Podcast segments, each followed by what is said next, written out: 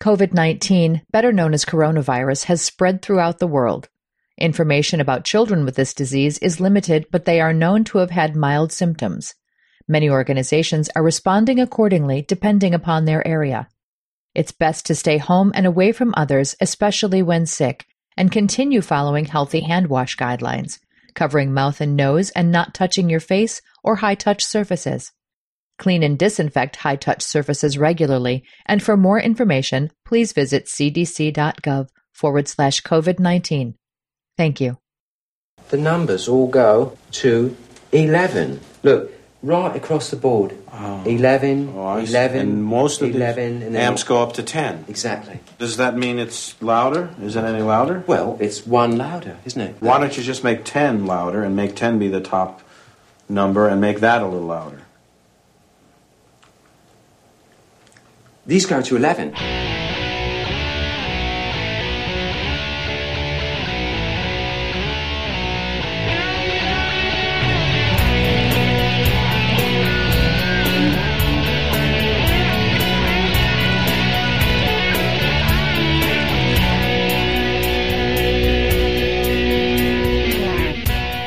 Hello, world. This is Chris Abalo's podcast experiment, and I am Chris Abalo.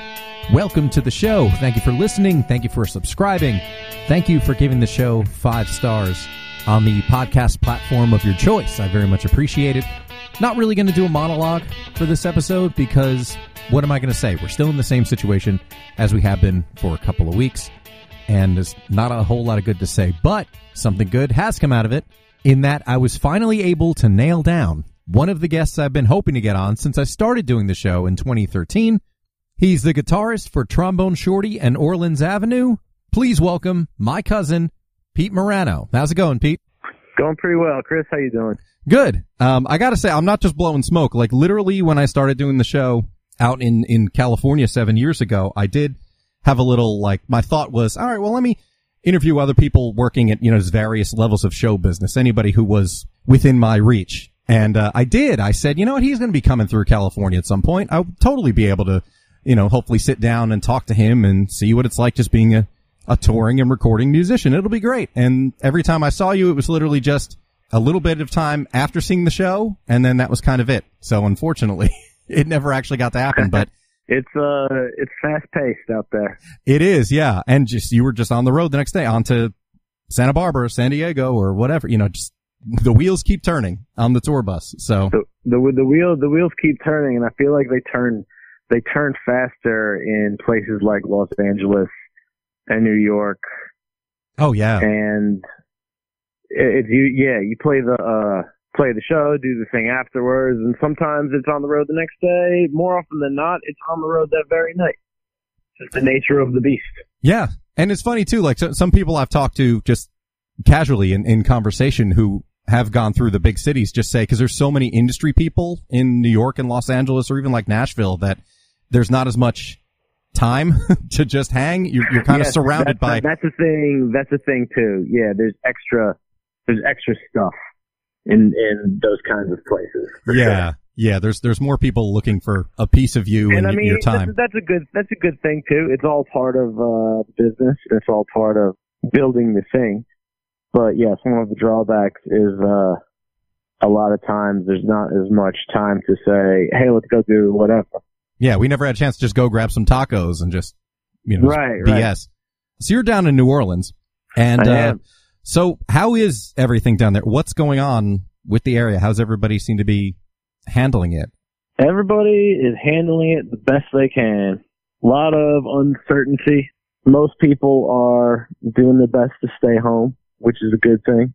Uh, as you know, we're we're kind of in a hot spot here with the number of cases and things like that. And you are too, actually. Oh, oh boy, we are. Yeah, we're New Jersey's still Yeah. number two with uh, with infections, but yeah, there's a lot of other areas in the in the middle of the country where it's starting to pop up, particularly in in cities, in places like New Orleans and St. Louis. Right. it's- it's spreading around, even with everybody staying home. It's managing to to get to people. So that's Yeah, and I it, it's it's definitely it's getting to people, and people are also making the best of it. I think there's there's good days and there's bad days, but beyond that, there's also good moments and bad moments within a day. Oh, for That's sure. certainly been my experience anyway. No, you're right. There, there are days where I'm frustrated and thinking, man, I can't drive the hour and go see my parents.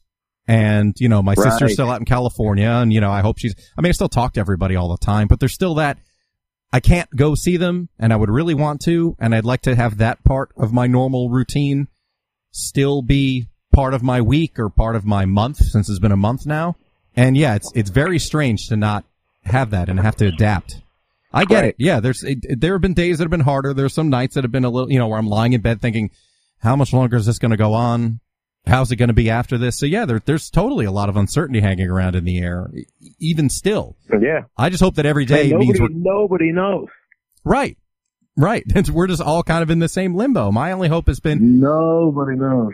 every Mhm. every day i just hope we're closer to some cure to testing which will at least let us know if people who had it can catch it that's kind of what i was uh, Yeah. reading this week that there are a lot of tests where they, they want to weed out people who have gotten it to make sure that they can't get it again and that they're no longer contagious so at least at least those people can get back to work get back out and kind of integrate society into what's more like normal and great if we're getting closer to that that's a hope because at least the people who can go out and can't catch it again and can't spread it, hey, you know, that's, that's a big win considering how many people have had it and recovered, thankfully.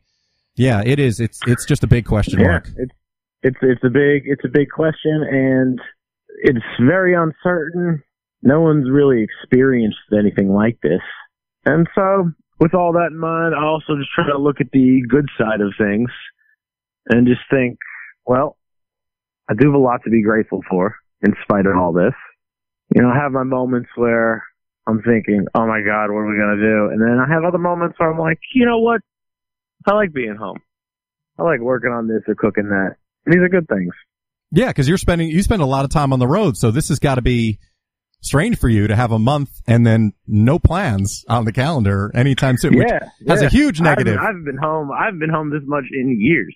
yeah. And that, it, it's in some ways that's kind of nice. I, I love I love my home. I had a good home. I'm happy at home, so that's good. Yeah. It's, it's about time you spend Yeah, a little bit of time hanging. Right. So But- yeah, accentuate the positive, as they say. Yeah, in your case, you're you're in a, a unique position compared to the rest of us. I mean, in as much as yeah, you're generally on the road, you're generally touring, and that's something that's just stopped. It has it, it's reached to a halt. yeah, with with no idea. I mean, all there is is speculation at this point as to when anything's going to get back. I'm seeing some things about you know maybe normal life in September, but as far as gathering in large places, you know, clubs or Mhm. theaters or things like that, you know, getting a lot of people together in one confined space, it might not happen for the rest of the year. And It's, We it's really don't know. Just today, today, in fact, the New Orleans Jazz and Heritage Festival, that usually happens the last weekend of April, the first weekend of May. So that would have been not this coming weekend, but next weekend and the weekend after that would have been Jazz Fest. And they tentatively rescheduled for October. And today, actually, they came out and said, you know what? It's not going to happen, ladies and gentlemen. We'll see you in 2021. yeah, it's scary. And no one, I don't know if anybody was necessarily surprised by this announcement, but it was still kind of a punch in the gut. It was kind of a reality check. But I'll tell you what, I do applaud them for making the tough decision without being told what to do either. And I'm sure it wasn't an easy choice for the guys involved, and hats off to them for making the tough call. Yeah, it's and that's a normal part of what everybody wants to do. Everybody wants to go out on Wednesday, just the other day. My girlfriend and I would have gone, Mhm. you know, if things were normal, we would have seen Elton John because that was my big Oh, Christmas gift to her. Yeah, that was t- you know, tickets to see him. It's a farewell tour and I said, "Well, we've never seen him. He's one of her favorites. I definitely want to make this happen because he's going to be retiring from touring." All right, let's do it. And now Oh, that's man, he's he's incredible. We we played before him once. really We played we played before him at a festival in oh man, I think it was in Switzerland. Oh, wow. And it was it was incredible. Oh, without I a mean, doubt. He just came out he just came out there and crushed it. He's also one of those acts where you don't have to be a huge Elton John fan to sit there and appreciate the show. And you also don't have to be a huge Elton John fan to sit there and listen to song after song after song, and you're just sitting there going, "Oh yeah, this one. Oh yeah, this one. Right. Oh yeah, this one." This is serious body work. You do. You know 15 Elton John songs right off the bat. Easily. Yeah, whether you like it or whether you like it or not, it's almost it almost doesn't even matter. you still know the tunes. Well, that's it. Like we saw Billy Joel back in November and it was the same thing. He was playing Mm. hits. He wasn't Same really thing. playing album track. Yeah. And it's like everybody knows basically every song he's going to play. He knows this is what people want to hear. And that's okay. So if you Right. are a casual fan, you can go to the show and walk away saying, Hey, that was great. I knew every song. Right. Yeah. I mean, that's, that's on hold indefinitely. I think, um, I think Coachella was supposed to be this weekend or next weekend, something like that. All the, you know, the, the That sounds about right. I don't I don't know the exact dates, but that sounds about right. I don't know either. I know it's in April and I know it's a, Uh huh. Trust fund slumber party. Other than that, I don't, I don't really pay attention to it. Uh, six years ago today, We I was. played it once. We played it once. Did you really? Had to Wow. have been five, six years ago. Oh man, maybe it was 2014. I remember it because we got in, we got in the day before we played, and the day we got in, Queens of the Stone Age was headlining, and I went and saw that, and they, I mean, I'm a huge Queens of the Stone Age fan, so that was cool. And I think they just put out, they were touring on Like Clockwork, which I Hmm. think was two records ago for them. So that that had just come out. So I want to say it was probably 2014 ish. Mm. But yeah, that was the that was the highlight of Coachella for me. Well, and playing it must have been pretty sweet too, because it's about what a mixed bag. I mean, that's the one thing I can say. Excuse me, excuse me. Playing Coachella was the highlight of Coachella for me. That's hilarious. That's that's rarefied air. Well, depending. The further you get down the list of who's on during the day, I'm thinking I haven't heard of 40 of these acts, but at the same time, I recognize I'm a I'm a dude in my 30s who may not be up with uh, whoever it is is playing, and that's okay. Yeah, we played we we played pretty early, but it was rocking, and it was definitely a good gig in both. Because I don't know how they do it now. I think it's the same way, but it, it's the same lineup both weekends.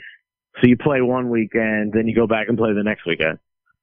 oh, so you actually did it twice in 2014. -ish. Did- did- Yeah, same, exactly. So same two sets, same fest, which is kind of cool. That is pretty cool. Uh, well, and actually we're going to get into, cause you've done, I mean, look, we just touched on Coachella and Elton John and we're, we're just kind of getting started. Definitely want to talk about some of the, some of, some of the shows you played and acts you've played with and, and people you've met over time. But just to give everybody kind of a fuller picture of everything. So you grew up in New Jersey, then ended up moving to St. Louis. I think it was right around maybe like middle school, maybe junior high-ish was I think when you, when it you was. moved out. It was. I was in the. I was in the middle of the sixth grade. That's it. Yeah. Yeah. Cause you're, you're two years younger than me. So I kind of remember it was, I think you were just going to be starting like seventh grade. Cause I think I was just start, I Mhm. would have just been starting high school. Um, Yeah, we got uh we got out there. It was uh the school year was still happening, so I caught the tail end of sixth grade in St. Louis, and then yeah, then seventh grade was the first year I was there from the beginning of the school year. and then it was right after high school. Then you went to college in New Orleans. Was that it? Yeah, Okay. yeah. I left uh I left home. I came to New Orleans, and I just fell in love with the place. And you've been there ever since. And that's it, everybody. This is I've been- Pete Murano. And yeah, that's the well, we're done. Shortest show that's yet. the that's the yeah that's the that's the concise version anyway. and then, so at what point was it in school or was it when you already graduated? Cause you, I'm sure while going to school, you were gigging around. Were you in any bands full on or were you just jamming and, and kind of getting in with whatever people were around you? Both, both, both.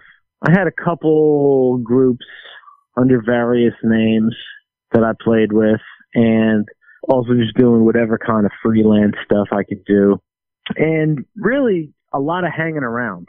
I did a lot of hanging around at places on the scene where I would go see guys way more experienced than me play I would just be there. I would be there every Sunday night or I'd be there every Wednesday or whatever night it was for the thing. And then, you know, sometimes maybe somebody can't make one and you go sub a gig. Or sometimes you get to sit in. Other times you just hang out. And learn from all three of those kinds of experiences. And it's all that and everything in between I learned from. And so it was cool. There was a place that is no longer there called the uh, Funky Butt that I played at a lot And I would play there every Saturday night and later on every Monday night too. And it would be an early set. I'd play at 7.30 or so. And then they would have the main act, which varied based on the weekend, would play that night. And there were all kinds of people that would come through there and play. It could be Astral Projects one weekend, but it could be Big Chief Bo Dollis the next weekend, or it could be it was Clarence Gatemouth Brown one time. Wow. Yeah, wide variety of music. And like I said, I would go, I would play the gig, and then I would always hang around and watch whoever was there and just soaking it in, man. Man, ingratiating yourself with the scene too, especially since I, I take it it didn't take long to. Granted, I've never been. That's one of the things that unfortunately has been put on hold. We were talking about going out in the fall, uh, finally going down and seeing New Orleans, but you fell in love with it right away and pretty much knew you were going to be hanging around. So what better way than right get right. into the And scene? you know, I have I have a lot of perspective on it now because it's man, fifteen, almost twenty years later. The the scene scenes change. Things change over time, and the way the music scene was right before Hurricane Katrina was one scene, and then there was another version of that right after Katrina, and then it's it's evolved a couple times from there. uh, evolving in as much as the type of music that's people are playing out in the clubs or evolving in just it, it can be transient and people are kind of moving into the city and others are moving out like how do you mean it it's Both. how do you feel it evolved Both. I would say both. There's definitely, well, first of all, there's just more people in town now, physically, than there was right after Katrina. But also, yes, the music evolves too. People's tastes evolve and the way the, the type of people that go and want to spend their Saturday night in a particular place you know, the bit that business is going to cater to what those people might want to hear. Maybe that's not the same thing it was 20 years ago, 10 years ago, whatever. And this is sort of a concept that I remember first coming on the scene. I would talk to older guys and they would have a similar story. They'd be like, oh man, well, you know, in the 80s it was crazy because we'd be doing this, that, and that in this joint, but that place isn't there no more. Or they would say, oh, in the 60s, you, you go to you go to Bourbon Street and play in the strip club and get paid cash right then and there. And you know, they don't have live music in strip clubs anymore. It's just one example, but it evolves. It evolves. That's just the nature of things. right it's funny to see how the it even changed here in the shore because like when i was coming up i started playing guitar and playing in bands when i was 16 and the places i wanted to play didn't exist a couple of years later when you know a few bands later and after high school and everything and into my 20s it was okay birch hill is closed club benet is closed for a while the stone pony was closed and was just a regular Right. dopey, dopey dance club and it was oh all of a sudden these places are just gone and it was Right. weird to think, are people not going to see live music anymore? Are there not as many bands? Because it's, it was weird too on the, to segue slightly, like on the Jersey Shore, it was strange to see all the bands that were drawing huge crowds were cover bands that would play in the bars along the shore during the Yeah, summer. That's a, that's a big. That's a big thing. That's what. uh I mean, Bourbon Street is very much like that now. There's a lot of cover bands down there, and Frenchmen Street is sort of another hub for music in the city that has changed a lot. And it's man, it's it's one of those things where before somewhere is very well known, that's where everyone hangs out, and it's one thing. And then everybody goes and tell their friends, "Oh, don't go there. You got to come here. This is the real place to hang." And then after a certain amount of time, the snowball effect is just so big that it's one starts to resemble the other. Eventually everybody's trying to play the same music. Yeah. Eventually, yeah. Eventually, uh, eventually, you're gonna have in a in a tourist based economy. Eventually, you're gonna have tourists wanting to hear some songs they know, and that's just that. Yeah. No, it's true. That's, that's the way it is down here every summer. It's, they can go and, you know, in the early 2000s, it was everybody would want to hear, you know, the, the Alien Ant Farm version of Smooth Criminal and, you know, all the Oh, small yeah. things and, you know, st- songs that they, that were getting played on the radio. excellent, excellent reference. Yeah, pretty fly for a white guy. Like that was it. So then anybody I was coming Wow. across wanted to play in cover bands. And for me, who was writing music and, you know, threw in a few covers, but they're mostly like 80s power pop songs, like Just What I Needed and Jesse's Girl. You know, we weren't doing, uh, stuff that was currently being played on the radio, so it was harder to get people interested. Or even like Linkin Park. I mean, it was just everybody wanted to play songs that were that they heard on the radio. So it was really weird for me to Right. just think, so that's it. That's kind of all we're doing. And there were some bands on here making some some big money. There's a few that that spring to mind who I uh, crossed paths with who were definitely making like a couple grand a weekend just playing cover songs. And I thought, wow, that's crazy. But that never interested me and, you know, to my detriment, I think, because had I just been Yeah, more willing right. to play for the sake of playing, that would have probably done me better than maybe being a little more specific, dare I say close minded as I flog my, you know, early twenties self, um, here on the show. But it, yeah, I kind of was close minded in that like, well, I don't want to play covers. I don't want to play top 40 songs or anything like that. I kind of want to do my own thing. And then obviously that's, it was a little harder to get traction based on all that. Yeah, that's that's the thing. But maybe maybe had you gone that route, maybe you wouldn't have been happy doing it. Who knows? Well, that's true. That's true. I don't, I only know of one band from that scene who's still doing it now. Who I still will that? see gig alerts for, or when we used to go to venues in, you know, early March and before, then yeah, I would Oh see God. that Right. there's this one, yeah, that- It seems like so long ago, man. it does. I was scrolling through photos actually earlier. I was just looking for something and I saw a photo. I thought, wow, how long ago was I there? March 10th. It was five weeks ago. I was outside of this place and took a picture and I thought, oh man, it feels like a lot longer than, Oh, it, than it's been. months and months. It does. Yeah. It's weird to just have to stay still. Um, so at what point did you hook up with Troy, aka Trombone Shorty? Did that happen just because you were both in the scene? Yeah, yeah, we were both in the scene, and a mutual friend introduced us. It started as, uh, you know, hey, uh, you wanna you wanna come play a gig at this place? Yeah, sure. And play the gig. The gig goes well. Then, oh, uh, here's, I got- I got two more gigs. Actually, one time, speaking of the funky one, I was playing in there, uh, doing an early set, and it was the middle of the summer. And the summer is real summer's real dead in New Orleans. It's kind of it, it's brutally hot, and it's just not as uh, lively as say September, October through April, May. But I remember I'm playing in there, and it was it was me, the guys I was playing with, the bartender who I think was reading the book. and, and he came and he came in he came in and listened for a little while and uh and then we talked in the back and he was like all right you want to come play this thing? I was like sweet.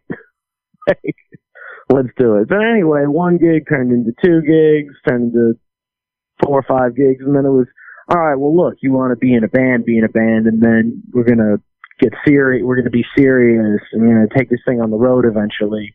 And i was all for it. And it was cool because I think there was uh there was definitely some chemistry there because what he and the other guys had I mean these were just some straight up New Orleans guys that just knew all the knew all the stuff that you can't teach. And I just wanted to be part of that. I was coming from the rock world more than I was coming from say the jazz world or the funk world. And it was cool because he dug that, and it was just kind of a nice combining of forces, I think, and it was cool, and it was not something that was necessarily okay. Let's do this. It was. It happened. It happened. You bring this to the table. I'll bring this to the table. So and so bring this to the table. So and so bring that to the table. Here's what it is. What it is is cool. So let's just pursue that. It's a beautiful thing. Oh, totally. And that's what's interesting about being in a band. And that was the, the fun, you know, when I was doing it was you get all these different people together and it's like a recipe. If you put these four ingredients or people together, you're going to get this result. If you change one of them out and bring in something or a person who is a different flavor or style that they're used to playing, now it sounds more like this. And it was really, It is like a re- it is like a recipe. yeah, it is like a recipe in that you're adding different flavors and that might change what you get. It's also like a recipe is and sometimes you it leaves a bad taste in your mouth. recipe and you just throw in whatever and you don't know what's going to happen. right. And but what happens is good. Yeah, it's funny. It's and at the same time, those are the things that make being in. I mean, you know, with you having been through, you know, playing with different people and in different bands, it's one of the reasons it's also difficult to make it work is that combination of people who all bring in their various stuff, you know, varying degrees of commitment Oh, yeah, yeah. or, you got the or the ego. right. Yes, you got you got the other. uh You get the whole thing. It's not just. It's not. It's not as simple as someone just bringing in some keyboard skills in real life. It's, you- you're getting that person. yeah, you're getting the, good, ego. the good, the bad, and the ugly, and and that's a uh, that that's a beautiful thing. It's sometimes it can be a very tense thing, and again, it, it changes, man. It changes. It's sort of like it's relationships. yeah, and and group dynamics, it's real- anything, Yeah, anything with with any group of people, it's going to be hard, and that's why bands are hard. it really is. Even when bands get to a certain level, they still just can't make it work. I mean, it's been however many years, and Van Halen still can't make it work in any formation. so that happens. It doesn't really, you know, those levels of success and things like that don't make up for everything Oh else.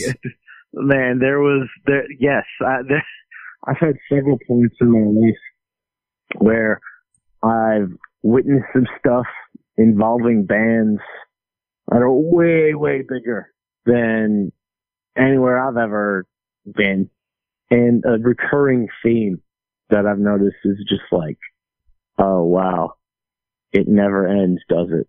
Yeah. You And, know, I was just to get to give me that one time. I was at a uh, I was at a festival.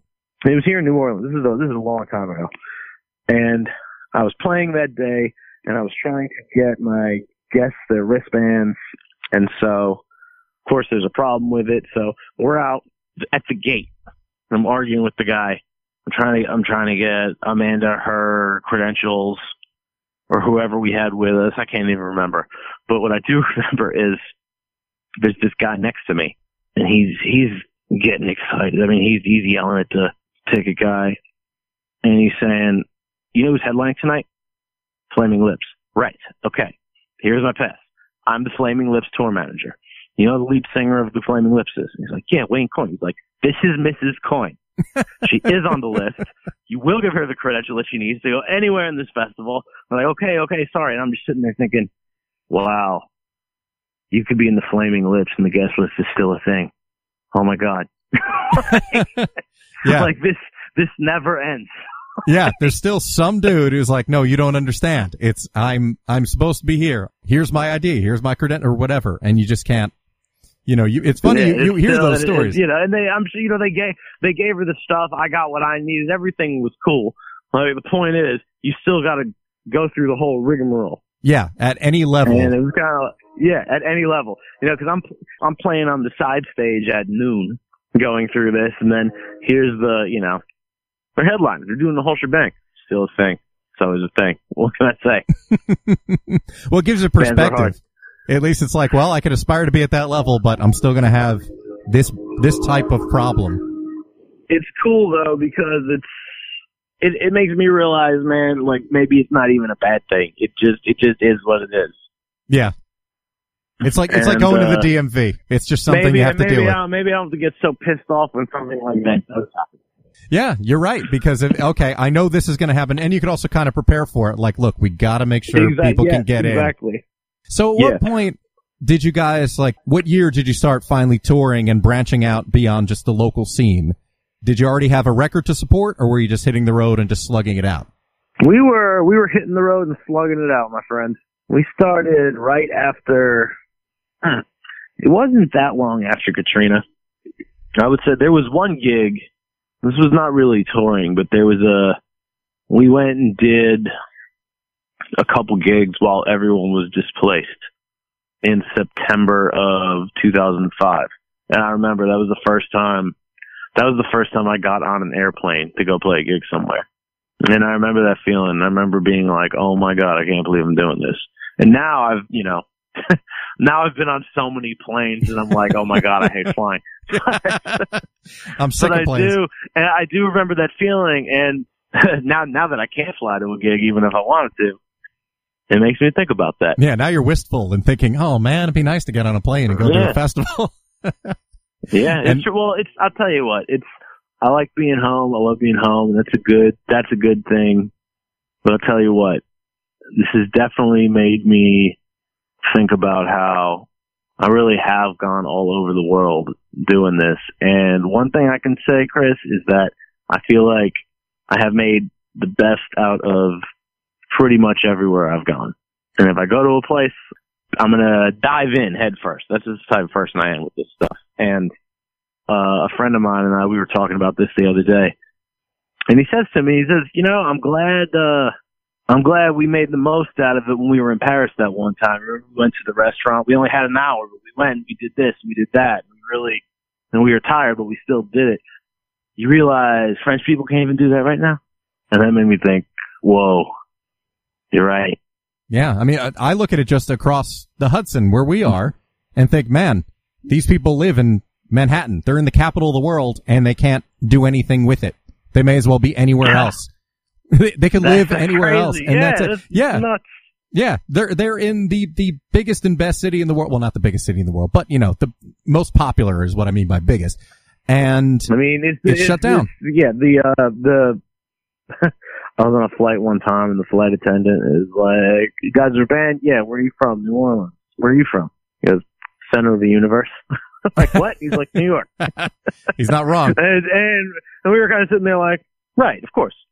Yeah, that's what I would say too. Yeah, that's right. So, at what point did you guys move up to international act? What was what was the change from? Because obviously, huge difference between touring the U.S. and touring other parts of the world. How did that come about? Was that a, a slot that was offered for a festival, or was it opening a tour for somebody? we first started going to Europe on the festival scene, which was cool because with the, you know, with, with Troy being the horn player that he is, it's kind of a horn based act. And you throw the New Orleans thing behind that. We were able to get our foot in the door in places like Montreux Jazz Festival and North Sea Jazz Festival and places like that. So we would, we would go over there on the festival scene to the whatever jazz fest and then just do our thing. You know, the set would not change. We would still go and rock out, make it a party and just do what we do. And the people over there responded to it. And so that led to, hey, come back. Okay, now let's go on tour. And it started, at first it started, as far as tour touring go, goes, not festivals, clubs and stuff. For whatever reason, it caught on in Germany and we started doing a lot of club shows over there. And it was, it was a cool experience. It was also just grueling. I mean, we would go over there and drive around. We'd be on the Autobahn all day. I mean, we'd be, we'd be in a sprinter van from, you know, five, six, seven hours. And then, you know, it's getting dark at three o'clock. And then we go play a show, pack the stuff up, and do it again. The next, you know, you do that for. I feel like I didn't see daylight for, unless I was in a van for like. Through a van window. Yeah. And so sometimes doing that, you know, it's a, it's a grind. You know, it's not easy. But then there's other times where you'd be in these you'd be in these rock clubs in Germany looking at the posters on the wall of everybody who's played there, and you see people that you listen to, you know, as a teenager or even in the van on the way here, and that would kind of make me think like, oh wow, like this is it. This this is what you this is what you do to get to the next thing. It started catching on in France too, and we started doing more club shows over there, and the club shows turned to theater shows.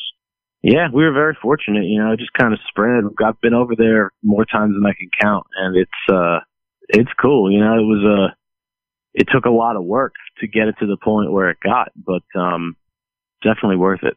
What was the one moment? It, it could be a show. It could be at a point when you ended up playing a certain festival to a certain crowd or opening for somebody, whatever. What was the point when you thought, ah, this, this is the moment. This is what exactly what I was hoping for. You know, when I picked up the guitar, what felt like a hundred years ago. Oh man, that feeling. I've had little feelings of that feeling at many points along the way. The one that really drove it home was a few years ago. We we went on tour opening for the Red Hot Chili Peppers. Uh, I was first of all a huge Chili Peppers fan, so there's that. And then on this tour we did with them, we went all over the country, We played in we played in New Orleans. We played in Madison Square Garden for the first time. Yeah. A three night. It, I mean, what was cool about that was, you know, they're they're selling out arenas. They're playing all the songs that you know and love. But everybody that was on that tour and everybody that worked for them was just the absolute best at what they do. You know, the guy doing the lights was phenomenal at these lights. It was an insane light show. You know, just every everybody doing everything was just it was just a well-oiled machine. It was like wow, like it's and the vibe was good. It was a positive experience from top to bottom. And it was just kind of one of those experiences where like, whoa, like this exists. Yeah, that's the thing. People do. There, there are only a few acts who can really do it and tour and sell it out, no less.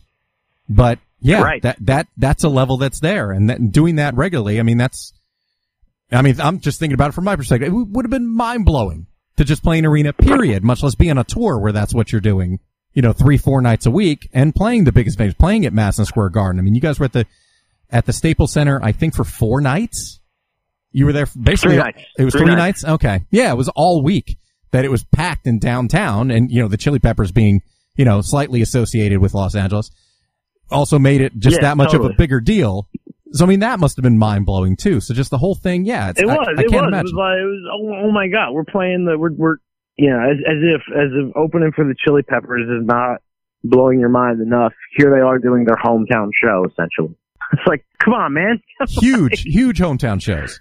You know, the the 13 year old guitar player in me was losing his mind, but also the 33 year old guitar player in me was equally losing his mind.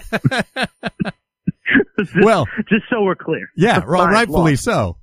It's like, oh man, it's exciting. Was it ner- was it nerve wracking at all, or was it just exciting to do that? To be playing to ten thousand people, twenty thousand It was mostly. It was mostly exciting.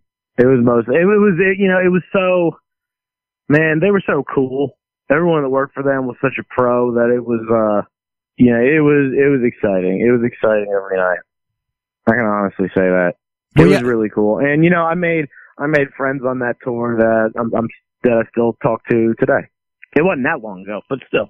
Yeah, and it also helps to be on a tour like that where it is a well-oiled machine and where everybody knows what they're doing, and Mhm. they're they're also at a point in their career where they're probably not, you know, they're not driven by ego.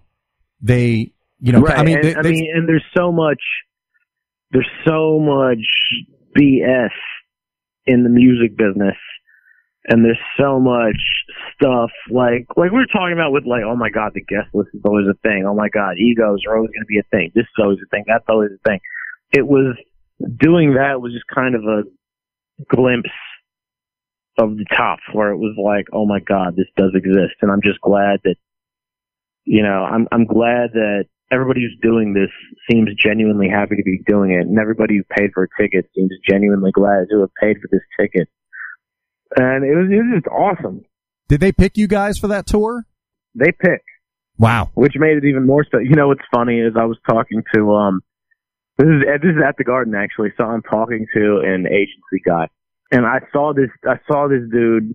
I don't know him very well, but I saw him during the show, just like eyes shut, head way back, just belting out the words to like stand in in line to see the show tonight, just like just singing every word into it. And so I see him after the show, and I was like, man, you had fun. He's like, I had a great time. and I was just like, man, it was refreshing for me to like see, you know, one of one of the business dudes just enjoying himself. Yeah, just being so in the music. Just cutting loose. like, man, you, you know, you know, and he tells me, he goes, you know, you know how special this is.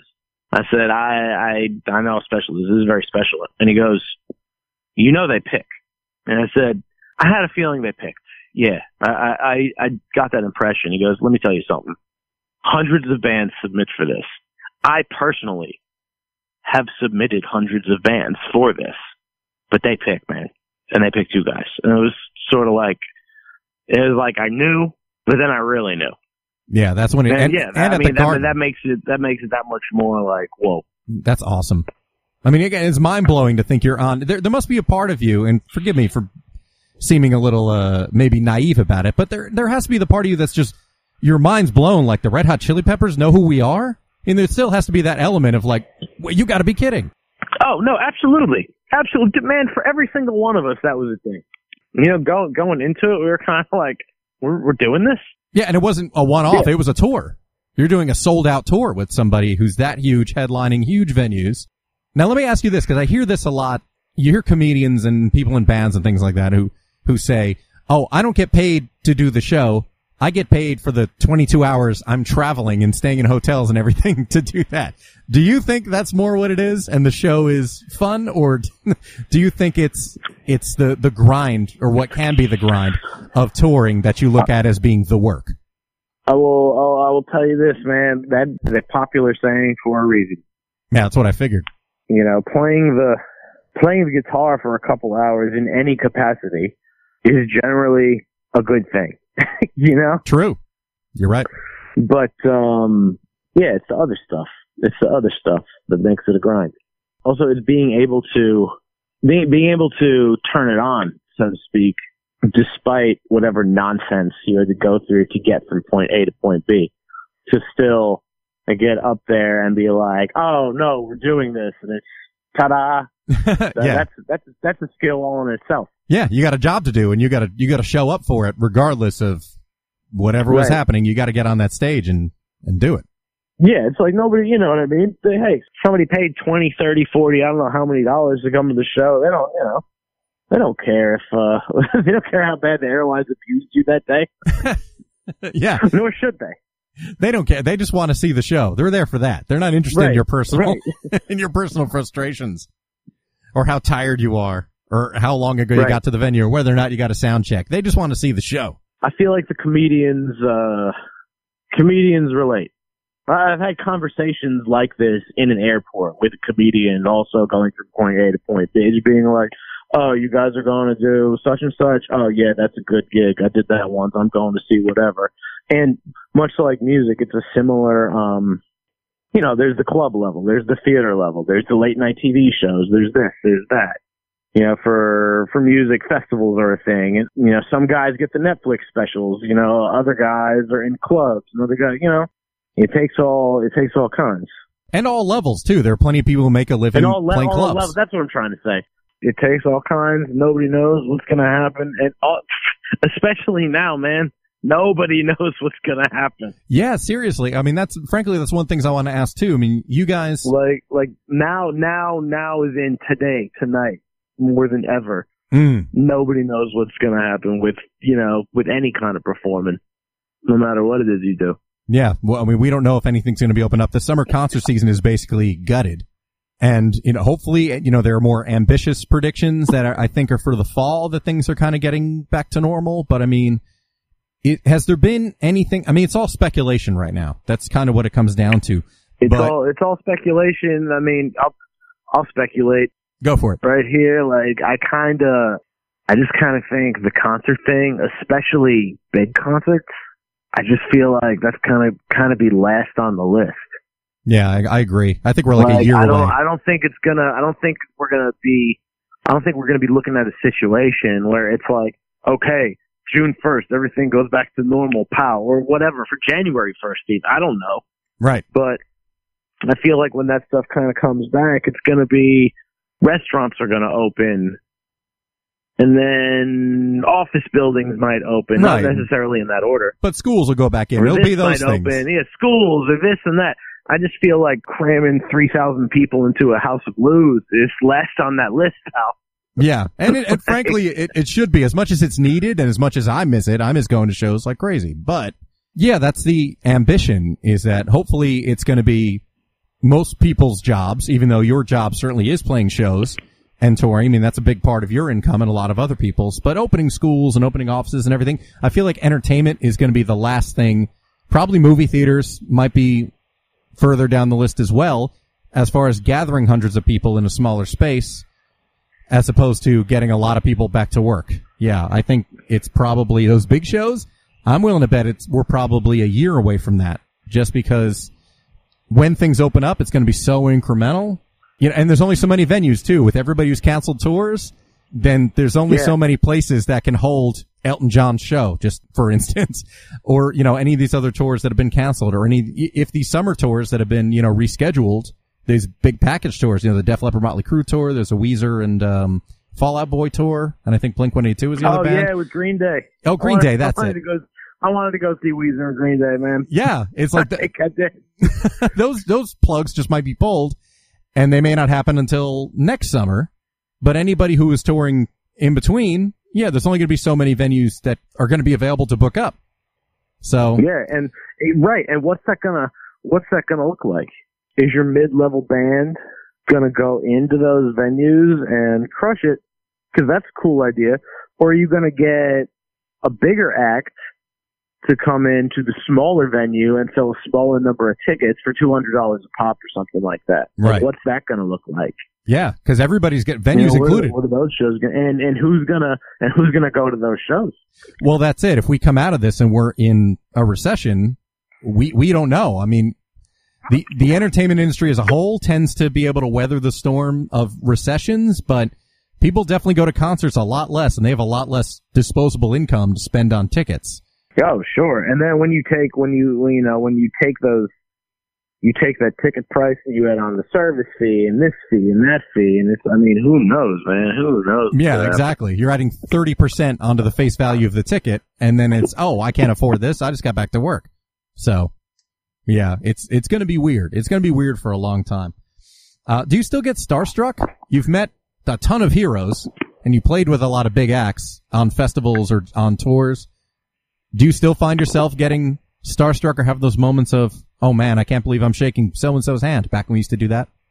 man a couple uh a couple years ago we opened up for the Rolling Stones.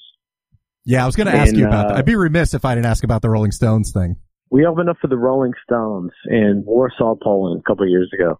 And the thing the Stones do is about 10 minutes before they go on stage, they take a picture with the opening act. So we, uh, we, their, their person, she comes in and gets us and says, okay, guys, come on, uh, we'll take this picture. So we go and there's a little pipe and drape area. And so they, they put us in this area and they're saying, okay, look, you guys are about to take a picture with the Rolling Stones. She says it just like that. You're about to take a picture with the Rolling Stones. they like to talk. They like to shake hands, like to do all that stuff. So, you know, they'll come hang out for a minute. Then our photographer is going to take the picture and then they'll go on stage. Oh, by the way, if we see anybody's cell phone come out, I'll kill you. so they were like, got it. So anyway, we're sitting in there for, uh, we're sitting in there for a minute. He says, okay, guys, you want to kind of position yourselves around where the guys are going to stand. And on the ground, they got four pieces of paper, right? And on each piece of paper, they got initials of all the band members. Right in the middle, there's the MJ and the KR. And so I see this and I'm, uh, I'm saying, sure, you see those initials? He says, yeah. I said, look, you're going to stand in the middle right between Mick and Keith, obviously. He says, yeah. And I was like, but me? I was like, I'm going to stand on the other side because I want to stand next to Keith Richards. And he goes, obviously. like, all right. So we go and we kind of position ourselves around these pieces of paper, right? And then in come the Rolling Stones. And it was as surreal an experience as you could get. I mean, these guys walk in in like full regalia, about to go on stage. They got the clothes on. They got like, you know, the Keith is like swashbuckling, you know, like the, the, the pirate that he is. And Right. Mick is in there, hey guys, good set, how you doing? And know, we're shaking hands and we're talking, and it's genuine talk too because we're talking about New Orleans and this and that, and you know, mutual people we know in the city, and like Keith, Keith Ivan Neville played in Keith's band, and Right. we've always kind of considered Ivan Neville an honorary member of our group, and it's sort of a, you know, it's just You're, so having you're talking talk, shop. I mean, they look. The best I can describe it is they. It was almost like. uh It was almost like they were like cartoon versions of themselves. It was so surreal. it's like that's exactly what I expect Mick Jagger to be. like. Did he dance over to the to the space where, with his initials? I mean, close, Wow. close. He, I will say he like it's yeah. He kind of, he kind of sauntered over. Well, he's getting in show mode, so he's got to be, you know, he's, Oh, he's totally. got to, he's totally. got to be. I like to think he just walks around like that all day. well, that's that's my hope too. Like I would, I would imagine. Just, I mean, I follow him on Twitter, so when I see the videos of him doing whatever and he's shimming about, Right. I'm like, I bet he does that when he's in a room by himself. So remember, re- remember how earlier in our talk here we were we were discussing how certain stuff just keeps going on no matter how big you get. Yes. And so we're in this really surreal moment and the photographer is finally like, all right, guys, let's do this. Let's do this. Places, places, everyone. And at the time, Troy and I are talking to Keith Richards, like in this moment. And we're like, all right, guys, get on the places, get on the places. And Keith looks down at the ground and sees the MJ on the piece of paper. And he just goes, and stands right on top of the thing. Like, and it went from incredibly surreal to very, very real. Mm. right then. Yeah, like- I was like, Oh, it's all true. oh my God. Like, Keith Richard just looked down at Mick Jagger's initials, growled, and then stood on top of them. this shit never ends. yeah. But see, there's a there's an example of it a band, matter how big you get, like there's right? like that the that that tension or whatever the thing is, the give and the take, it all it, and all the it was also kind of a it also kind of made me think it's all true. All the folklore, oh all yeah, the stories you've heard about these two. oh yeah, all the all the shit talking he did. True. all the shit talking he did in his book too. I mean, you know, about Mick. It's like, wow, a, but see, I like that at least they, they're still doing it. Like Keith can, I mean, he did a solo album, I think around 2014ish, maybe 2013. And he was playing theaters, like 3,000 seat theaters. And that's fine.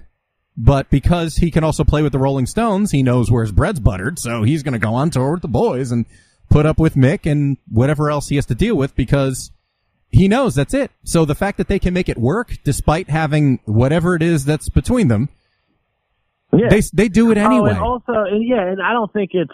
I also didn't get the vibe. I mean, I don't know. I don't know. I talked to these guys for five minutes, you know, but I didn't get the impression that it was all bad all the time either. but I also Yeah, wonder. I think the, I think, I think the, you know, like maybe there's tension, but also maybe that's part of the chemistry. well, they've also known you each know, other all the- for their whole lives and been Right. famous their whole lives. There may also be a bit of ribbing, like you do with your friends you grew up with, where it's like, mm, you know, where you kind of play it up a little bit because you're just yeah, busting exactly. their balls. And then, right, and you know how am I like maybe they're just different character too. Who knows? Yeah, because it's also I mean, you listen you listen to the tunes and it's you- surely you don't surely you don't come up with all those songs just with everybody with everything being peachy keen all the time. It's just not what it sounds like. I Right. mean, that's not what that's not what life is like. Period. No matter who you're with. yeah, you're going to butt heads with anybody in any group. Your coworkers, Yeah. people in bands, whoever, your, your family, everybody butts heads with each other because exactly, it is. Like, yeah, it is like a family. Yeah. So now you're you're gonna have your days where you're like, Ugh. and there are probably days where they get along great. And it Oh, may yeah. also be. I wonder if it's because because Keith is definitely not not as dumb as I think he likes to come off. I think he likes to play it up a little bit as being aloof, but he may Hey, it takes he- he- takes a smart takes a smart person to play somebody dumb. exactly. And I think maybe he might be trying to play up the lore a little bit about, oh Mick, I don't like that guy, but even just growling quietly to somebody. And thinking like, you know, we, listen, we gotta, we gotta perpetuate this. We gotta keep the stories going and make it think there is something here. I'm not saying that's what it is. Maybe it, it does come from a, from a genuine place. Maybe he just doesn't get along with the dude, but there's a little part of me that thinks Keith Richards is a smart guy. You know, it's, it's Keith's band and Mick's just the singer, uh, as far as Keith's concerned. So maybe there's a little part of them that's like, oh, that guy again. That's I just my theory. I'll never I'll never know for sure. Yeah, nobody will. That's I part of don't- the I don't- I don't even think I don't think I even want to know for sure. It's it's also one of those things where okay, if there's an element of it that isn't act and it's acted for so long and this is their lives, at what point is like what's real and what's not at that point? Who's to say? That's true. They could be caught in character. He could be like a method actor where he's been in character for so long, he doesn't know how to get out. That's part I of it. mean, that's what that that's what they are. They they are the Rolling Stones. They are. And they've been at their, that's the other thing. It's got to be such a head trip. They've been famous their whole lives. They've been famous since they were teenagers. So that's that that's insane. That's, Yeah. that's completely Can insane. you? I, I can't imagine that, and that's why they're they're also so rare in that they've been. I mean, what was that? Sixty two they got together. So I mean, to have been together this long and to still do it, I mean, it's got to be so far Yeah, removed from any reality. Like, they kind of uh like they were a huge band before bands played in arenas. oh yeah, as, a- and as a club band, they were when huge. they figured out when they figured out how to put bands in arenas, who can fill an arena? The Rolling Stones can. But now they're now they're playing these big places, and they're like, oh my god, now we need some more songs to fill like that. That's kind of where arena rock came from. Man, what a, what a crazy, surreal experience to fly. Listen, the Rolling Stones want you to open for them. Okay. I mean, ner- again, Right, yeah, exciting or nerve wracking. There has to be a party that's like, Jesus, this is going to be the, I mean, festivals aside, was that the, the biggest crowd you'd played to that was just there to see the show you were playing in as much as they were there Oh, to see the headliner? Like so, okay, so like not a so not a festival.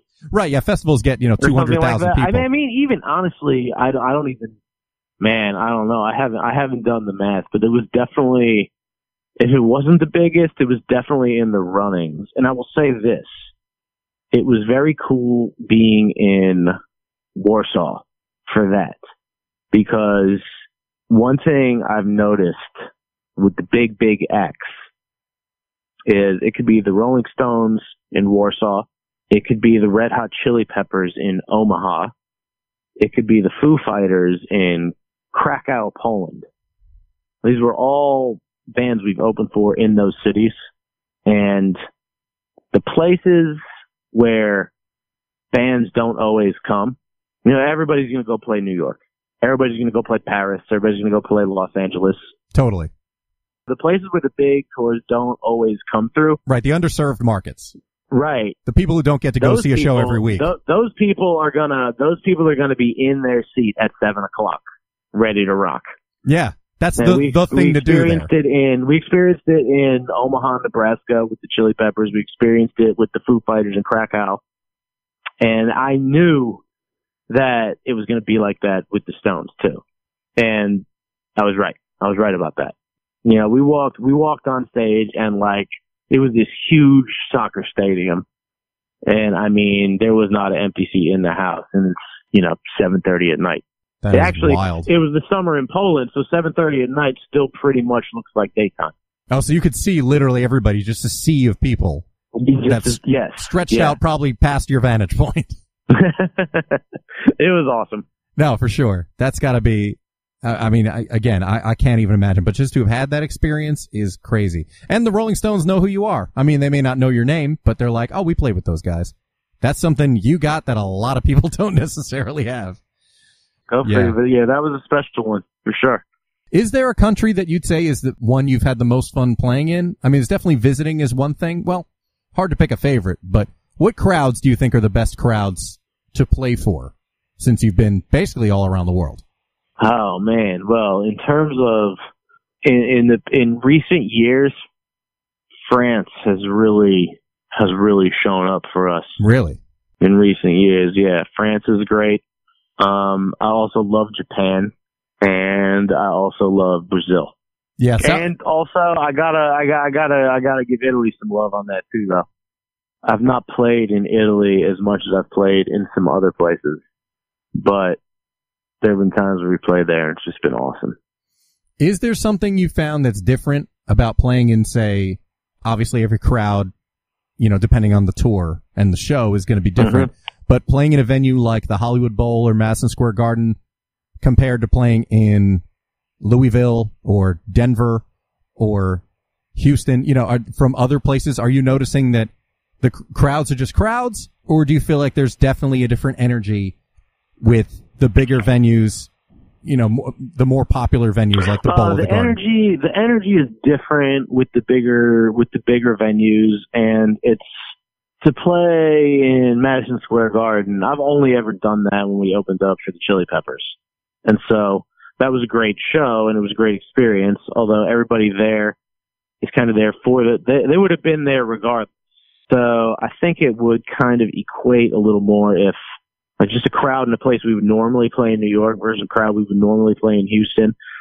I feel like when we first started touring, New York and San Francisco were kind of two areas where I felt like we caught on a little faster than in the rest of the country. So those are shows where everybody's into it. People show up. We kind of we, yeah, people show, and you know, there's there's a strong. Both those cities have a big music scene, and both those cities kind of have. Uh, there's an appreciation for New Orleans music there, and so we kind of we first started touring. New York popped off. San Francisco pops off. Colorado, they like live music in Colorado. That that kind of was next. You know, now now we've been very fortunate, and the the thing has grown a bit, and so I'll feel that same energy in many different places. Houston's always kind of been exciting for us because there's a lot of it's it's right it's five hours away, which for New Orleans is close. Right. Yeah. There's not there's not a lot of big cities that close to where we are geographically, but Houston and also Atlanta, those shows are always fun because since Katrina, there have been a lot of people that relocated to either one of those places, and so a lot of those people will come to this show who have some kind of connection or are literally from New Orleans, and I think they kind of they kind of feel it a little more deeply because they have this connection, this home connection, this cultural connection Mm, right. that is unique to them. And so Atlanta and Houston are particularly fun for those reasons. right. There's a bond. It's like extended family. There's a bond. There's a bond. Yeah, and also and also for the people that are there that aren't I mean they're they're for for all intents and purposes, they're kind of our neighbors as far as big cities are concerned. Now, one thing I, I do want to know, things have evolved as far as music, the music business, the way we purchase or consume music, a lot in the time that you've been at this professionally over the last 15 years. As a working musician, how has that changed from record sales to digital downloads to streaming to the resurgence of vinyl to touring being a more integral part of artist income? How have all these changes affected you as a working schmo? Man, for for me, the you know, for me the touring has kind of been the the bread and butter. There might be a little here or a little there as far as the other stuff goes, but it has been interesting to watch the evolution. You know, I've also seen regime changes at various record labels happen very quickly. That's been kind of, you know, that, that's always, that's, that's kind of amusing. 'Cause you, you know, it's like, you know, one guy comes in, he brings in all his boys, and they're like, we're going to do this, this, this, this, this. And then, okay, we're going to sell CDs. Got it. And then next thing you know, like those guys aren't there anymore. It's a new set of guys. And who knows? I remember for, for a short while, I remember download cards were a thing. Oh yeah, for like, for like, for, for like a summer. yeah, yeah. The download card, giving out the download card. you know, card. it was like, oh yeah, you know, here's the take this thing, and then you go and type the code in, and then but I mean, once you know, what's the streaming thing? But I feel like way before I was even playing professionally, I remember seeing Napster and Audiogalaxy and things like that coming out, and just thinking like, well, this is, I mean, this is obviously it. You know, you, there's e- everything I can think of is on here Right. The like, availability this is gonna changed. be a thing. And then then when like you could put it all on an iPod, then you can put it all on your phone, and it's like, oh wow, I mean this is. I think we're going to be streaming for a while. And let me tell you what, I also you know I I man. I wish I knew what the next thing was going to be. Yeah, who would have predicted vinyl was going to be making some kind of comeback? The least convenient format because you can't play it in your car and it doesn't travel as well as like a CD or even a cassette, but yet vinyl is back in and vinyl sales are up. Go figure. I don't know that anybody would necessarily predicted that. And CDs are That's uncool. true. Yeah, go figure. And CDs are uncool. They're still my preferred format, but people are like, yeah, no man, no, we don't, we don't buy CDs. We buy vinyl. Okay. I always feel like it's, th- there was a point where, particularly for kids who grew up in the early 2000s with the iPod, that there was this sense of everything's available on this device. So when, whether it was someone in their family or in their household or whatever, they got a hold of a record, they thought, wow, music's on records now? And they had a tangible thing as opposed to a device that was just an all-in-one for all Sure. media. I think there was a bit of an attachment to the album. That's the one thing I will say about the the uh, resurgence of vinyl That's the that's the thing, and there there's because there's, there's that, also that tangible experience. There's also an art to curating a collection. oh yeah, because anybody can oh, have Spotify and just listen to whatever. You But know, man, you know, you know what I like. You know what I really like that you don't see, you don't see a lot of anymore. But there's a couple, there's a couple bars near me in New Orleans. You know, back you know back when uh back when we could go to bars. when going out was a Uh, thing, yeah, Yeah, back back when that existed, you know, a long time ago in March. But the old school, I mean, not not super old school, but the non-digital jukeboxes. oh yeah, I like that a lot. I like that a lot. There's a couple places where I like going in there and they have a bunch of albums in there and you put in five bucks or whatever and you choose from this group of albums the songs that you're going to play. I like that. I don't like going up to the digital thing and it's like, here's every song in the world. Like, right. And what's ah, this, this is not as, this is not as fun for me. Yeah, i- and if you want a deep cut, choice. it's going to cost twice as much, but you can still play whatever deep cuts you want. Instead of we have these seven inch singles, you got two songs on each one, and we have Yeah, this or many even of if them. it's just, hey, I mean, there could be, there's 50 CDs and, you know, there's, uh, Yeah, CDs too. A CD jukebox. sure. whatever, whatever's in there. I like. I kind of like. I still. I still have a lot of respect for a well curated jukebox. Yeah, I agree with that.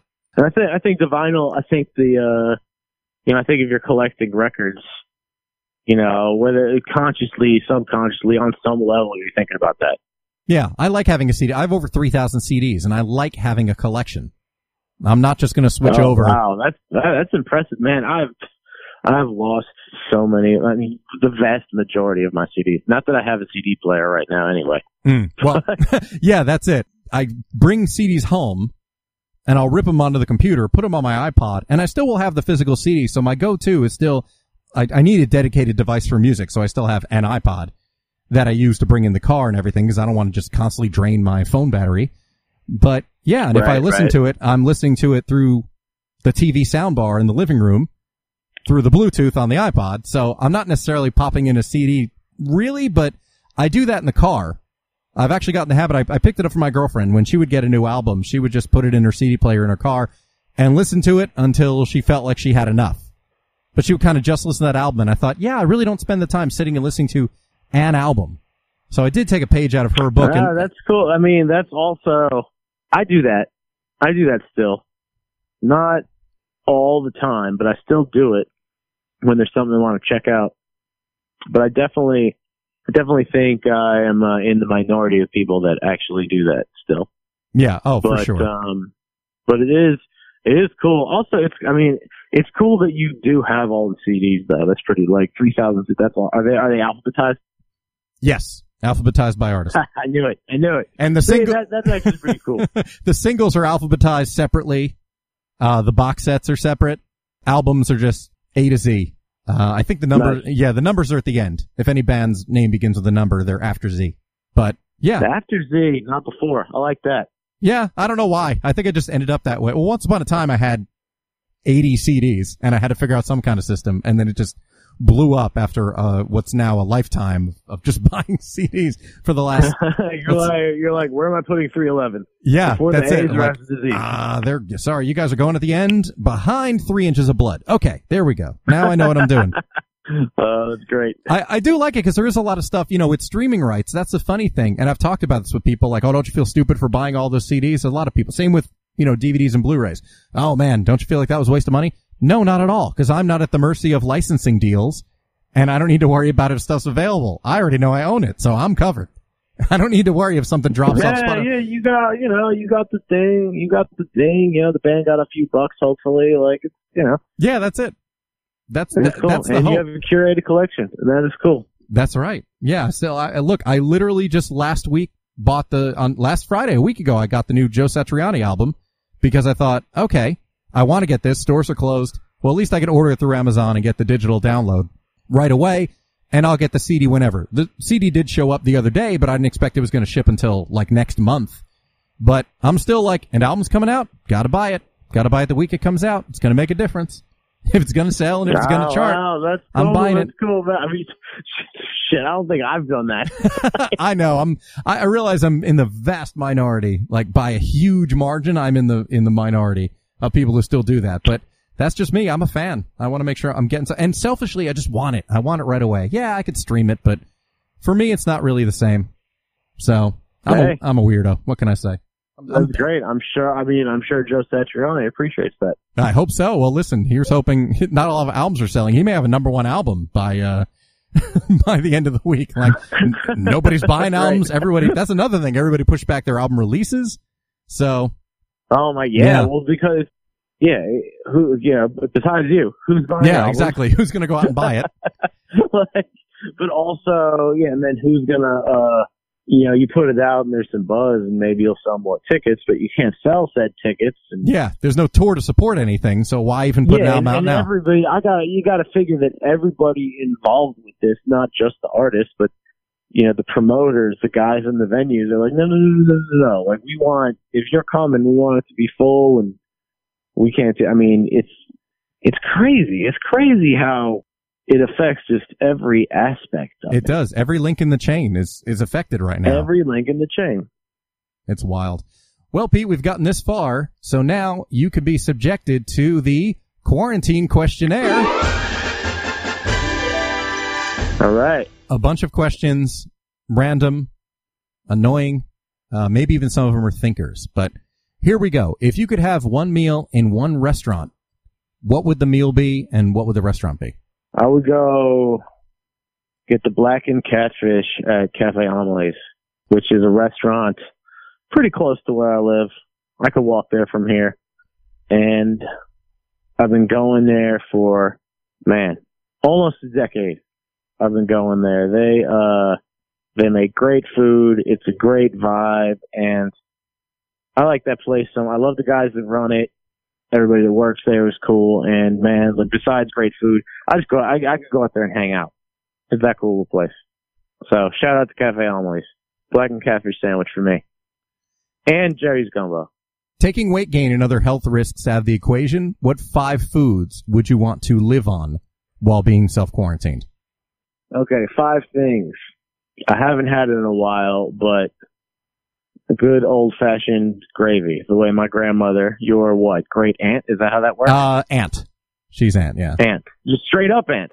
Sorry, grandma. That's what I mean. Look, more like a the grandmother to me than my mother's mother. the way- So the way just gravy, the way Angelina would make it with with pork neck bones in there. what some would call sausage. sauce, but those people are incorrect. Just to be clear, we're talking about tomato Uh, gravy. We're talking about two factors here. One is the tomatoes, and one is the meat that flavors the tomatoes. That's right. That's what makes it gravy, You tell them. right? Right. That's that's that's what it is. That's what it is. Look, man, you want to open up a can of tomatoes and pour it in a pan with a little olive oil and a little garlic. Great. You got yourself some marinara sauce. I'm not mad at you. But when you start introducing the other shit into the equation, your meatballs, you start, when you start introducing your meatballs, your pork neck bones, whatever it is that you throw in there, whatever it is your grandma throw in there, that, that is gravy at its finest. Facts. Agreed. That's number one. That's number one. We've got four more. Okay. I really like tri-tip. I can't always find it, but I really like tri-tip. It is a cut of, uh, of beef that's kind of from, I believe it's from like the, it's like the top end of the sirloin maybe. It's weird shaped. And you can't, you don't want to cook it super, super, super rare, which I like. I mean, I like super rare, but there's a little bit of fat going through there. You know, you just want to melt, but you don't want to overdo it either because then it'll get tough. But it's a really good cut of meat when cooked right.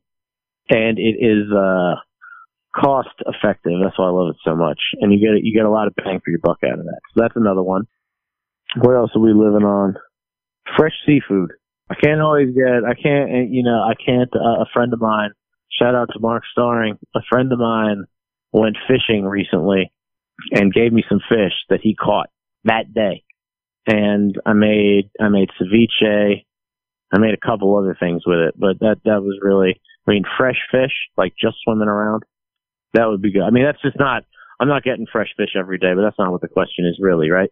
I mean, we're talking hypotheticals here. If you if if you had We're, your ta- way, we're talking like we're talking like five things. You got to get your five things. All right, gravy, tri-tip, fresh fish, good crawfish.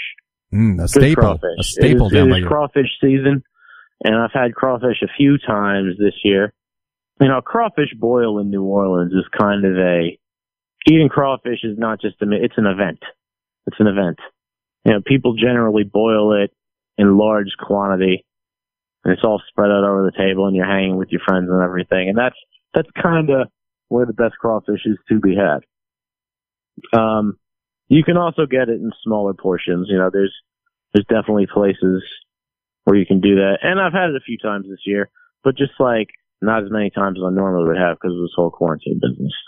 So that's another one, and then the fourth one. That would be five, actually.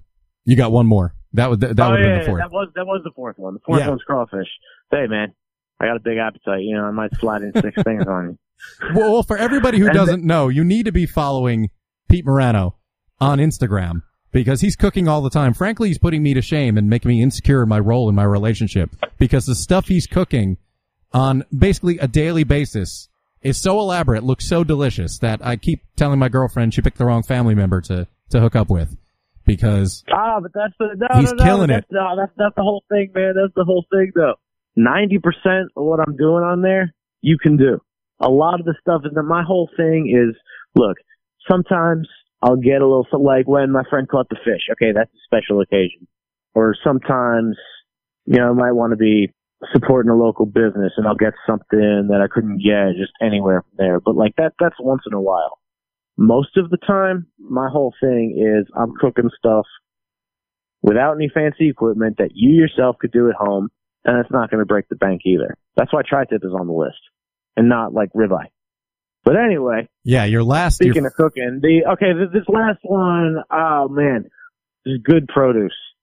Uh, is that a cop out? I don't want to cop out on you, no, not at all. but when I when when I say when I say good produce, is I'm the type of guy that when I go to the store, I'm just kind of first of all, I'm looking at what's on sale. You hear that, mom? And second of all, it's just you know what's looking good, and we'll more often than not, I'm not going to the grocery store being like, oh my god, I really want to get some uh peppers or whatever. It's more, I'm going to see like what is bountiful, and I'll make that work. But if I had to get, if I had to get more specific, good eggplants, good grapefruits, stuff like that. Depending on how long this quarantine lasts, like if we change seasons, the produce is going to change with it. this is true. Hopefully. Now I realize you're you're spoken for. You're very happily in a in a committed relationship, but if you could be oh, quarantined with two celebrities, one male, one female, who do you choose? So, male quarantine. I got some more questions for Keith Richards. That that would be an exciting quarantine, wouldn't it? Being trapped in the house with Keith Richards. Yeah, yeah, and also like, you know, maybe we could use one of his huge houses. You know what? That's good thinking. That is really smart. Nobody's come up with that yet. Yeah, yeah, yeah. Like, you know, maybe one of the, like the, you know, maybe one of the oceanfront ones if that exists. I'm sure it does. He's probably he's probably got a pay, place in like Ibiza or uh, Turks and Caicos or something like that. I'm sure he's got a nice place. Yeah, well, uh, you know, hey, I'm not picky. I'm not picky. You know, just one of those. Just things. on the And water then, somewhere. Uh, and then female. Hmm. You haven't gotten this one yet, but I got some questions for Leah Remini. That is another interesting one too. That's another interesting one. I want to. I want to hear. I, lo- I love the Scientology show. Uh, now, granted, this question might be moot because you've been all around the world, but uh, maybe even more so relevant. So we'll see. But if exposure to the virus weren't a factor, what place would you like to have visited before the pandemic? A city, a country, a theme park, an event, whatever. Man, I've been thinking about Italy a lot. I've been there. I've been there a few times, but I would definitely like to have gone there again, especially knowing what I know now. Yeah, who knows when it's going to open up again? Did you see the thing on Twitter with the Italian mayors? Oh God, that's uh, that seems to be everybody's favorite part. I mean, sorry to say everything that's happening over there, but that's amazing. Them telling off. No, it's absolutely, it's absolutely. So a friend of mine, a friend of mine said that to me. and was like, "You should just start doing this in New Orleans." oh, dude. Well, I will say it explains a lot of our family, doesn't it? That this is the stock we come from. It does make a lot of sense oh, now. yeah, sure does. so, what, what are you getting the haircut for? Yeah, right. for the for the for the casket. You want to look good in your casket. Okay. Lots of artists are doing living room concerts and streaming them. What artist or band would you like to see do a stripped down acoustic living room performance? Radiohead. Like let's hear let's hear the bare the bare bones of some of those tunes. If you could be a woman for a day, what would you do? Oh man, nothing appropriate. uh, I mean, it's not it's not like you even have a choice. We'd be like, what? What are these? If you ever released a cologne, what would you call it and what would it smell like? Hmm. If I ever re- released a cologne, it would be called Insatiable. What would it smell like? Cat, And it would- catfish? would- Gravy? It would smell like no. It would smell like uh, eh, it would smell like olive oil with some herbs in it, probably. If the quarantine lasts for months and there's a meat shortage and your only option was to catch and kill birds and squirrels, what methods would you use? Birds and squirrels. Hmm. Do they have birds and squirrels down there? They have birds and squirrels. Okay. Man, that's a tough one. I mean, most people I know who kill birds and eat them, just shoot them. But I would make me a bow and arrow. What do you put on first, pants or socks? Oh, pants. What are you insane? Apparently, I put on socks first. Craziness. Although I'm kind of, you know, I, I, I'm, I'm barefoot if I'm walking around the house. I don't even really like socks. So the socks are kind of, for me, it's, the socks are going on right before the shoes, honestly. Huh. Yeah, see, when I walk around the house, like for the last month, uh, it's just been boxers, socks, and a t-shirt. right. I know. Sounds Uh, crazy. So boxers and socks. That's that's the uniform. Mostly. If you transition to a female, what would you change your name to? Oh man, what's the female version of my name? I don't even know. That's just what I would do. I think. No, I don't think so. I can't think of a female. Uh, Petra is that a thing? Petra? Yeah, Petra's a like name. that. I don't, I don't even. I don't even like that though. That's not even that. That's not even that cool. I don't know. We'll go with that though. We'll go with that. That's hard hitting questions right there. No, we think that's hard hitting. Then just wait for this one. If you could have sex with a cartoon character other than Jessica Rabbit, who would it be? Oh come on. Other than Jessica Rabbit. Every guy would pick Jessica Rabbit. that, That's that was very yeah. That's what everybody would say. of course. Okay, let Listen, me think about this. some of these need to be thinkers. of, um, uh, Lois from Family Guy. Ah, first time anyone's given that. What are some other? What are, what are some popular answers for that? Uh, Amy and Leela from Futurama. Uh, two guys picked Lola Bunny from Space Jam. Uh, yeah. Oh, else? you know what else though? See, I want to be appropriate here though. We're talking about sex with a cartoon character. What's appropriate? I'm just saying, like, you know, is the human version of Little Mermaid? She's like 20, right? Uh, well, she was 16 in the movie, but the movie was 30 years ago, so at this point she's middle aged. All right, we'll split the difference. I mean, if we're doing if we're doing perfect world, if I can make you 16 year old Prince Peter, then sure. Then if you want to choose, you want to choose Ariel, she's yours. I'm just being Oh, inappropriate, cool. is what. Then, I'm, going to be a cartoon character and go play in the Rolling Stones. Oh, Yeah, yeah, you could be on The Simpsons when the Rolling Stones were on. That's the move. Mm, Yeah. Because then you best of both worlds, real world and animated world.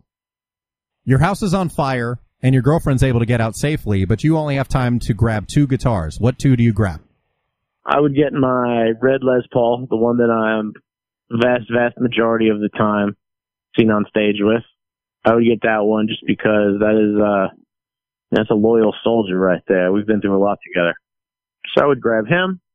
And the next one, I'd probably grab my Strat. My $400 Mexican Stratocaster. just cause he was there in the beginning of all this too. He's a survivor. And finally, if there were a Mount Rushmore for guitar players, what four faces would be on it?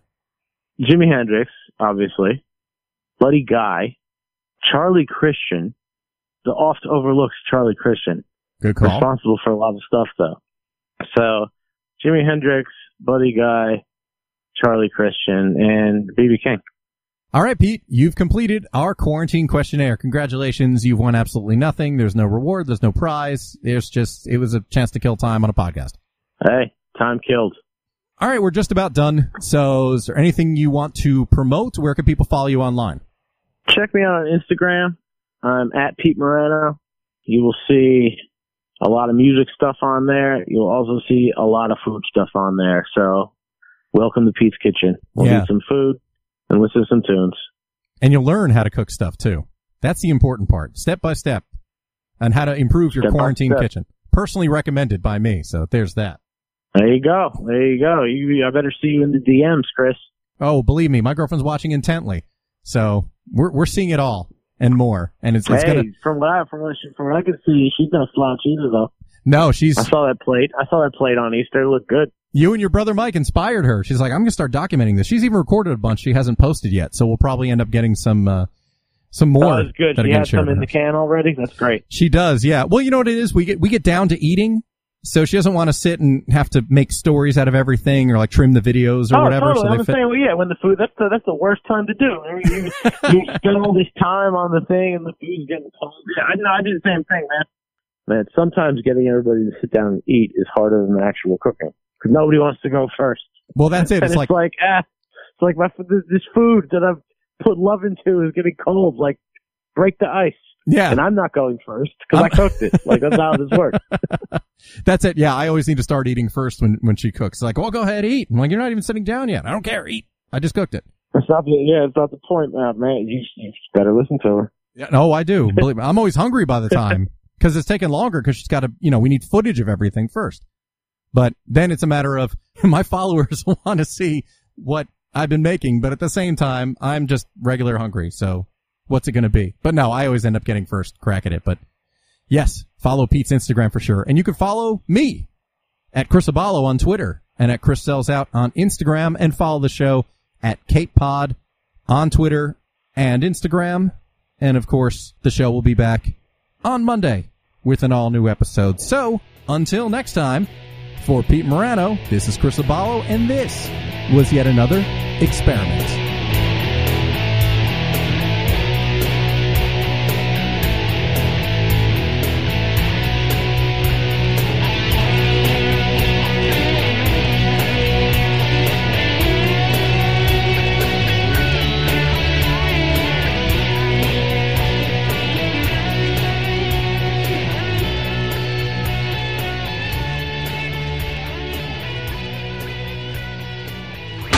It.